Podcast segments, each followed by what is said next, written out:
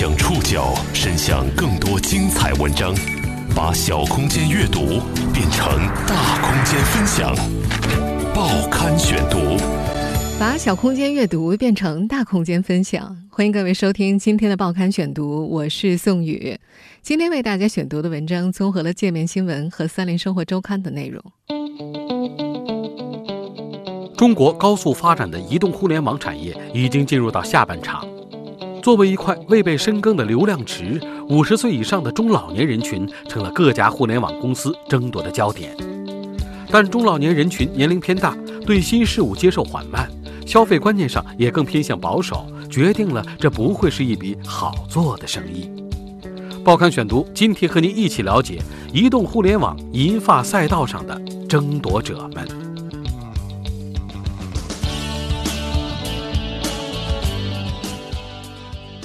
在北京时尚达人的摆拍圣地三里屯，人们早就对网红和长枪短炮见怪不怪，但这一天却热闹的有些不太一样。走出来一步完把自由打开，好，看好你们一排，两个人一排。五十八岁的于艳霞和她的三位老年同伴，细致的抹好口红，身穿拖地旗袍，脚踩五厘米的高跟鞋，有模有样的对着摄影机摆着各种 pose。很快，这群时尚奶奶不仅吸引了大量往来人群的目光，他们的短视频也被上传到抖音，仅当天的点击量便超过了五千万次，收获超过两百万次的点赞。很多网友评价，这是一个颠覆国人对中国大妈印象的视频。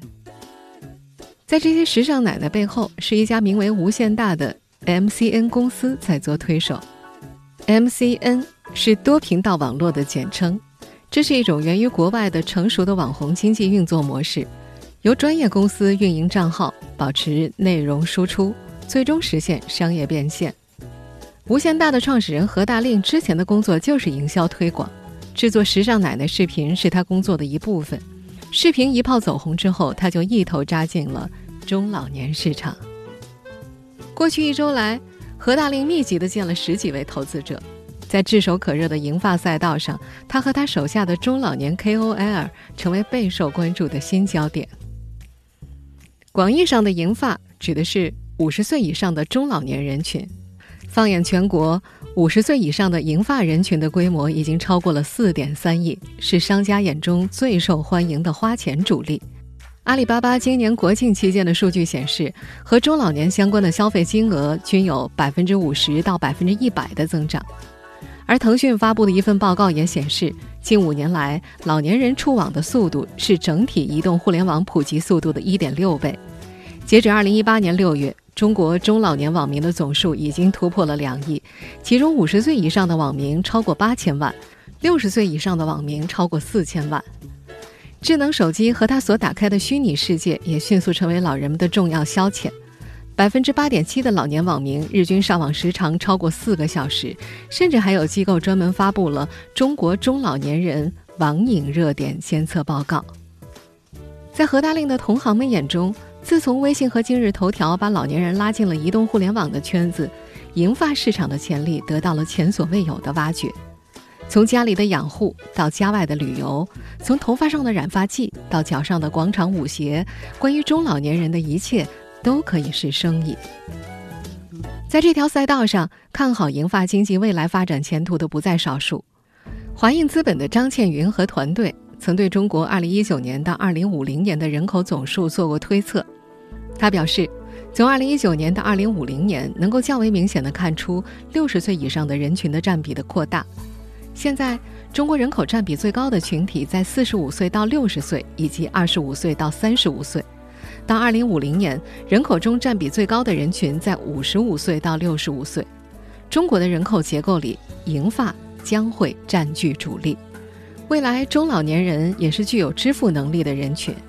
恢复高考的第一代大学生陆续退休，已经迈入五十岁的六零后，即将迈入五十岁的七零后，他们都是改革开放的受益者。年富力强时是社会的中坚力量，也是积累财富最多的时代。但尽管老年人手里或许是有些钱，但想轻松的掏走没那么容易，因为已经有无数人盯上了老年人的钱袋子。用银发圈里很火的一句口头禅来说：“即便你再会吹，还是干不过卖保健品的。”在移动互联网赛道上，中国庞大的银发市场是一片待挖掘的蓝海。但总体来说，中老年群体对新生事物接受缓慢，消费观念也更偏向保守，尤其还要和已经存在多年的保健品市场争夺老人的钱袋子，并不太容易。报刊选读继续播出：移动互联网银发赛道上的争夺者们。何庆明今年六十五岁，生活在广西一个四线小城。他每天和互联网交集最多的便是象棋游戏软件和新闻资讯 App，但这些软件近来也用的少了。何庆明说：“手机字儿太小，戴老花镜看，他觉得也很费劲儿。”过去何庆明是从来不在手机上消费的，但凡出现绑定银行卡这五个字，在他看来那都是骗人的玩意儿。直到去年年底，他的颈椎病变得越来越严重。什么颈椎仪啊、乳胶枕啊、止痛膏药这些关键词开始频繁地出现在他的淘宝搜索栏里，他也开始听养生课了，但每到付款界面就会果断地关掉网页。何庆明的妻子姚芳比他小五岁，在老何眼中是个闲不下来的人。六十岁的姚芳对网上购物早就轻车熟路了，微信里加了好几个主流电商网站的羊毛群，服饰和广场舞周边是他的最爱。不上网的时候，他会常去县城礼堂一个声称关爱中老年健康的组织去排队领取免费的日用品。这里经常聚集了整个县城近千名中老年人，不出意外的话，他们都会购买来自这个组织的所谓保健品。以脑白金为代表的保健品，在很长一段时间内都支配着中国中老年人群的钱包。这个行业以高密度的广告轰炸和细致的运营手段赚足了利润，虽然也曾饱受诟病，但在中老年创业领域称得上一个造富神话。许多创业者和资本市场都在蓄势等待复制保健品行业的神话。大爷大妈的钱不仅花在购物上，个人精神需求也没落下。我国已有七点六万余所老年学校。其中包括远程教育在内的老龄学员共有一千三百万余人。我们现在听到的是央视今年十月初的报道。现在初步统计，老年大学协会就是大概全国的老年人至少要八到十个，才能有一个座位。在北京一所公办老年大学里，学生人数已经达到了四千多人。乐器、舞蹈、绘画、古诗词等专业是最为火爆的。就跟那抢似的，是吧？开始。放号了，你得先抢上 才行，基本是这样。尽管这里每年开设的班级数增加到了一百多个，入学的名额依然吃紧。老年人线下教育僧多粥少的局面，几乎每年都能登上新闻头条。我们一报一报名，首先学校内就全满了，老班全满，新班也满。新生五点多就来报名，五三四点来报名，有的最早头天十一点多就来这排队报名。这足以让创业者跃跃欲试。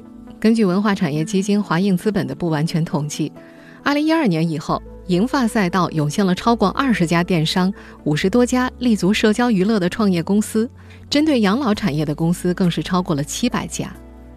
在微信这个被称为最好的老年用户运营和变现平台上，过去几年以糖豆广场舞、美篇、小年糕、票圈长视频为代表的小程序，凭借独特的功能抓住了中老年用户的心。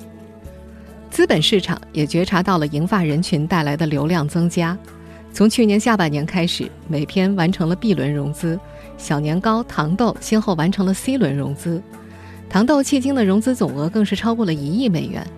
凭借广场舞超过两亿人的注册用户数和精细化的用户运营，成为银发赛道上最受资本青睐的创业公司之一。在为资本带来回报之前，银发赛道中的绝大多数公司只有一个目标：先活下来。过去这些年，尽管资本和创业者对这个行业都充满斗志，但众多尝鲜者还是被拍死在沙滩上。报刊选读继续播出：移动互联网银发赛道上的争夺者们。根据华映资本的不完全统计，迄今为止，银发领域共有。一百五十六起可查的投融资事件，其中涉及到养老产业的项目最受资本青睐，占比超过百分之八十，远超社交娱乐、电商等项目。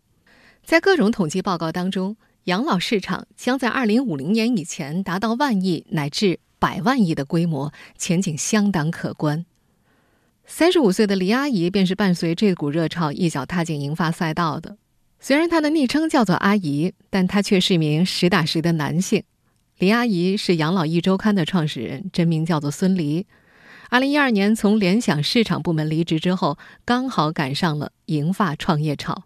为了能够更加贴近用户群，他干脆将自己的昵称改成了黎阿姨，在各个微信群当中和大爷大妈们谈天说地。孙黎的第一次创业经历是为北上广深这四座城市的两百多个家政公司搭建 SaaS 系统。主要是为了顺应移动互联网趋势，把家政服务的订单流程从线下搬到线上。那时候他负责公司的市场工作，他发现单个家政公司每天线下订单量存量是一到两单，在接入线上订单系统之后，每个城市能够带来八百到一千两百单的每日增量。按照每笔订单均价四千五，每单首月百分之二十的抽成金额来计算，他设想每天在单个城市的毛利就可以超过十万元了。但这一切有个前提，需要所有的现金流都在平台线上托管，所有的合作门店都按照这个抽成比例标准运作。但事实是，公司为了追求规模，导致服务质量标准、抽佣标准都不统一，只能妥协，先不收佣金。最终也没能在单店跑出一个盈利模型。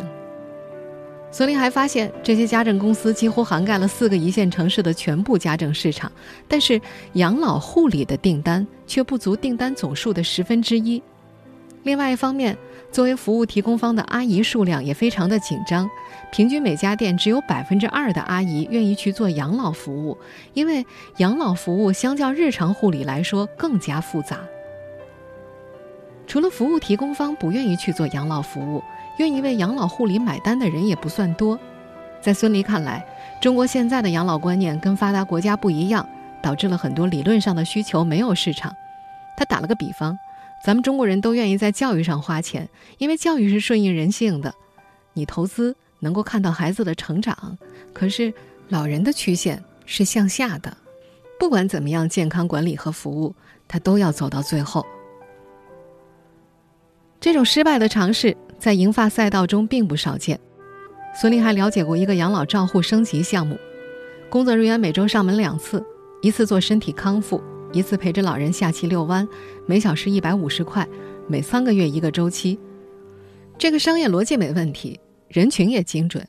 可是老人的子女会想，与其一个月花一千两百块在老人的半失能状态，能康复到什么样还不知道。不如在老人失能之后，请一个七乘二十四小时的护工，每个月花四千块，什么事儿都不用管。在孙俪看来，设计这个养老照护项目的创始人挺有想法的，做的也非常的辛苦，可是消费者不认可，没能做起来。残酷的现实让他甚至开始有些怀疑银发市场的火热程度。他说。都说二零五零年银发领域会是个万亿乃至百万亿的市场，他觉得就是个谎言。孙俪自己的首个创业项目搁置后不久，还曾经有家公司开了名为“临诊”的公众号，想要通过微信来整合社区的医疗资源，为中老年人搭建一个能够定向提供医疗保健服务的平台。这个公众号呢，选择了北京的回龙观社区作为试点。这个亚洲曾经最大的社区，在二零一五年就有四十四万人口，其中有六万人是老年人。按照他们的设想，以周边十家社区医院的医生作为供给端资源，一位医生每月可以为老人定向服务四次，月收费九十九块。在创始团队看来，无论是从健康的刚需，还是政策对于家庭医生概念的鼓励来看，都是个值得做的项目。团队在最初拉到了一千单。但是，这一千个人在第二个月的续费率只有百分之二。团队内部人士后来分析，愿意为这项服务付费的人，不仅要有资金，还要具备相应的保健意识和知识储备。可是，健康管理这件事儿对这一代的老年人来说太早了。实际上，他们的竞争对手就是三甲医院。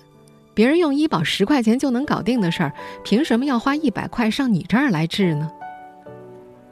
作为养老领域的连续创业者，孙犁经常会把自己的经验和心得总结分享给其他企业的创业者。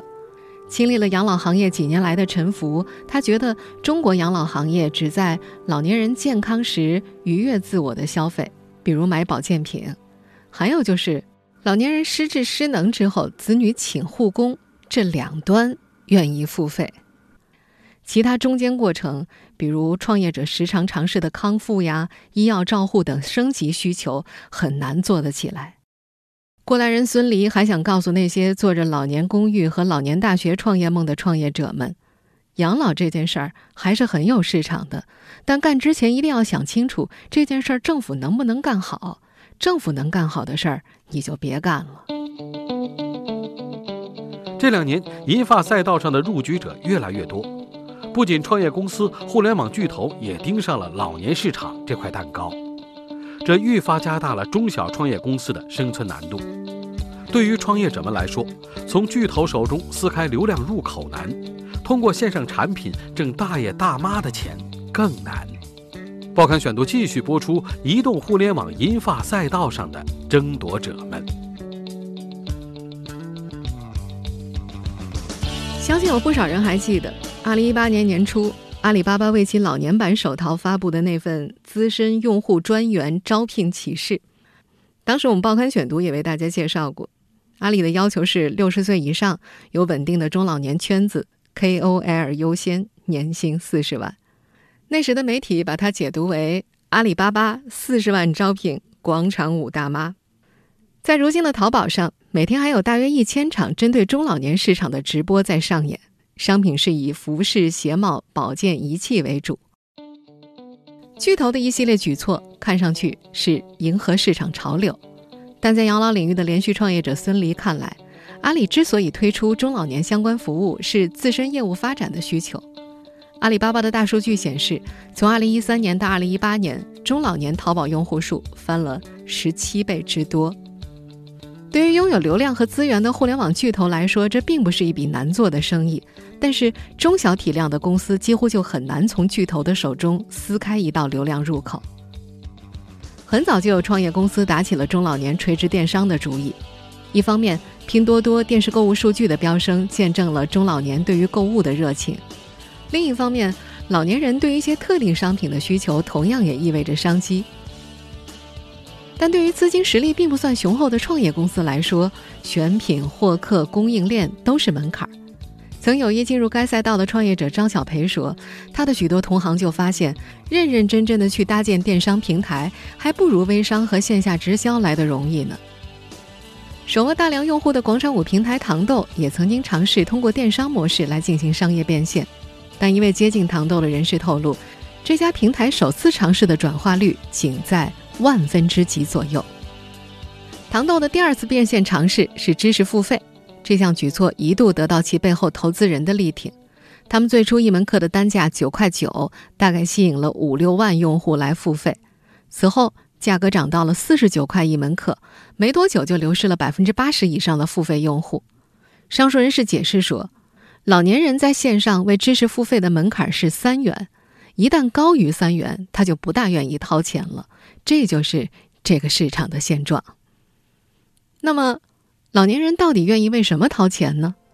以北京统计局提供的数据为例，食品烟酒、医疗保健、文化娱乐是六十岁以上人群支出的前三位，其中旅游支出在文化娱乐当中的占比超过了半数以上。从目前看来，银发人群还是更加愿意把钱花在实打实的地方。事实上，大多数能够成功占领中老年互联网流量的软件。比方说美篇、小年糕、票圈长视频等等，最初都不是以收割中老年流量诞生的。在养老一周刊的创始人孙黎看来，严格意义上，这些银发赛道上的成功者都不属于银发领域的成功者。如果冲着中老年去做，大概率是会失败的。长期关注银发领域的华映资本副总裁张倩云也表示，瞄准银发创业很大部分是对存量业态的改造。新进的玩家很难快速积累资源并获得成功，创业者仍然需要在银发人群的诉求和行业研究上多下功夫。目前看来，中国的互联网养老产业是个外面看起来热闹，内里却曲折蜿蜒的领域。但曲折归曲折，庞大人口基数形成的市场是显而易见的。由人口和流量带来的成功经验，依然诱惑着新的入局者。在这一行，有哪些人已经取得成功了呢？报刊选读继续播出：移动互联网银发赛道上的争夺者们。移动互联网领域的银发赛道，当然不乏成功者。中老年互联网圈子里有一个范例案本，几乎是人尽皆知的。有家名叫“爱风尚”的互联网公司，卖出了一百万双广场舞鞋。这家公司的创始人林伟出生于一九六三年，在转型做互联网公司之前，曾在保健品行业深耕了二十年，对中老年群体相当熟悉。他们的方法简单有效，也就是直接与超过五万名广场舞领队建立联系，并搭建了一个严选型的社交电商平台，通过广场舞领队这群 KOL 来建立信任。从而触达更广的中老年用户。具体方法是这样的：他们先会把广场舞鞋免费赠送给广场舞队的队长，一个广场舞队长可以影响三十个队员。目前，他们舞鞋已经送出了十万双，建立了两百多个广场舞队长的微信群，吸纳了六万多个广场舞队长。这些队长和他们的队员们就成了这家公司的种子用户。以广场舞鞋为突破口。他们还在这个电商社交平台上推出了广场舞服装、老花镜、按摩枕等服饰、保健食品、日用百货等全品类商品，适合中老年人使用。在华印资本副总裁张倩云看来，目前银发群体沉淀最多的平台，无外乎是头部的流量平台，社交电商则是一个能够快速达到目标客户的合适渠道。广场舞鞋、纸尿裤等品类也有可能会跑出爆品。除此以外，老年大学、老年旅游、中老年 MCN 也是业内比较看好的模式。退休俱乐部就是其中一个成功的例子。这是中老年圈子里小有名气的公众号。几年前，团队从电视节目制作组转型，开始同步制作在电视、报纸、公众号等多媒体展现的服务中老年的内容。但真正让他们获得利润增长的业务是中老年旅游。这也是行业内许多内容生产商变现的首选方式。这家公众号成立的专门旅游公司，根据老年人的喜好规划路线和项目。有数据显示，仅在上海地区，他们的老年旅游相关收入就达到了两亿元的规模，平均客单价数千元。但也有观点认为，旅游业务投入极重，创业公司和旅行社抢生意，并不是明智之举。相比社交电商和旅游注重线下运营，中老年 MCN 也就是中老年网红运营机构，则是纯靠线上赚钱。我们在节目一开始提到的那位运营时尚奶奶团队的何大令就说，他的公司目前也已经实现盈利了。根据他介绍，他的手上的爷爷奶奶资源有上千位，都是老年模特队当中的资深模特儿。目前团队正在运营五个短视频账号。包括时尚奶奶团、养生课堂、老年恩爱故事分享等等，单个视频的最大曝光量近亿。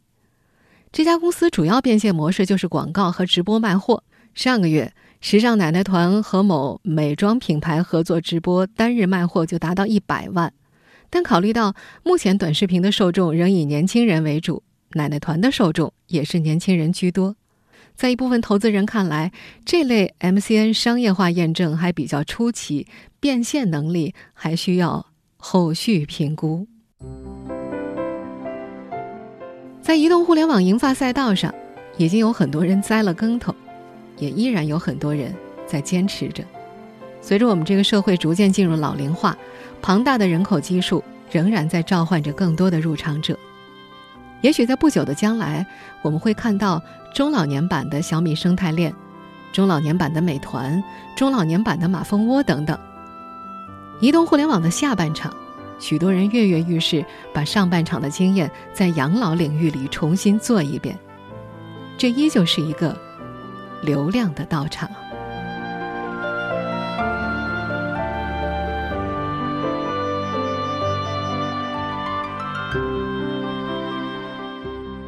听众朋友，以上您收听的是《报刊选读》，移动互联网银发赛道上的争夺者们。我是宋宇，感谢各位的收听。今天节目内容综合了界面新闻和三联生活周刊的内容。了解节目复播，您可以关注《报刊选读》的微信公众号“宋宇的报刊选读”。我们下期节目时间再见。剩下你，我如何是宝？你又哭又闹，睡不好。我一夜夜的熬着，你一天天的长高。背起了书包，我摸摸你的头，笑了笑。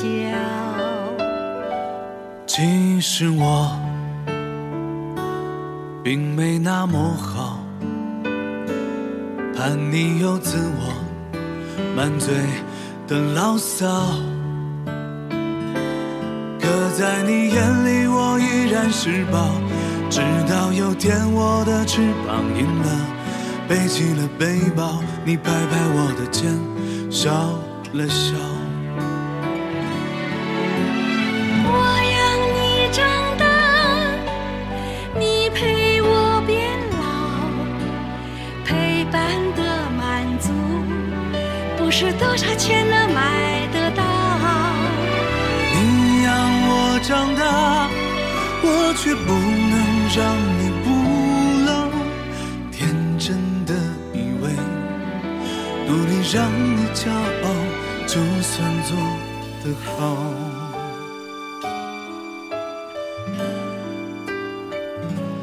直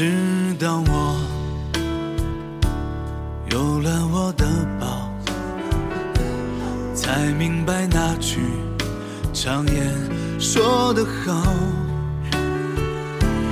不言而不知父母恩，这一份情不求回报。你不去的药，只撑着幸福笑了笑。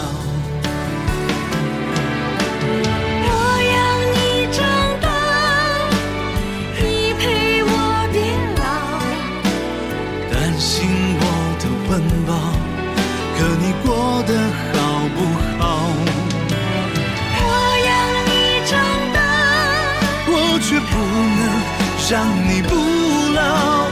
我说不用牵挂，只要你好，我们就好。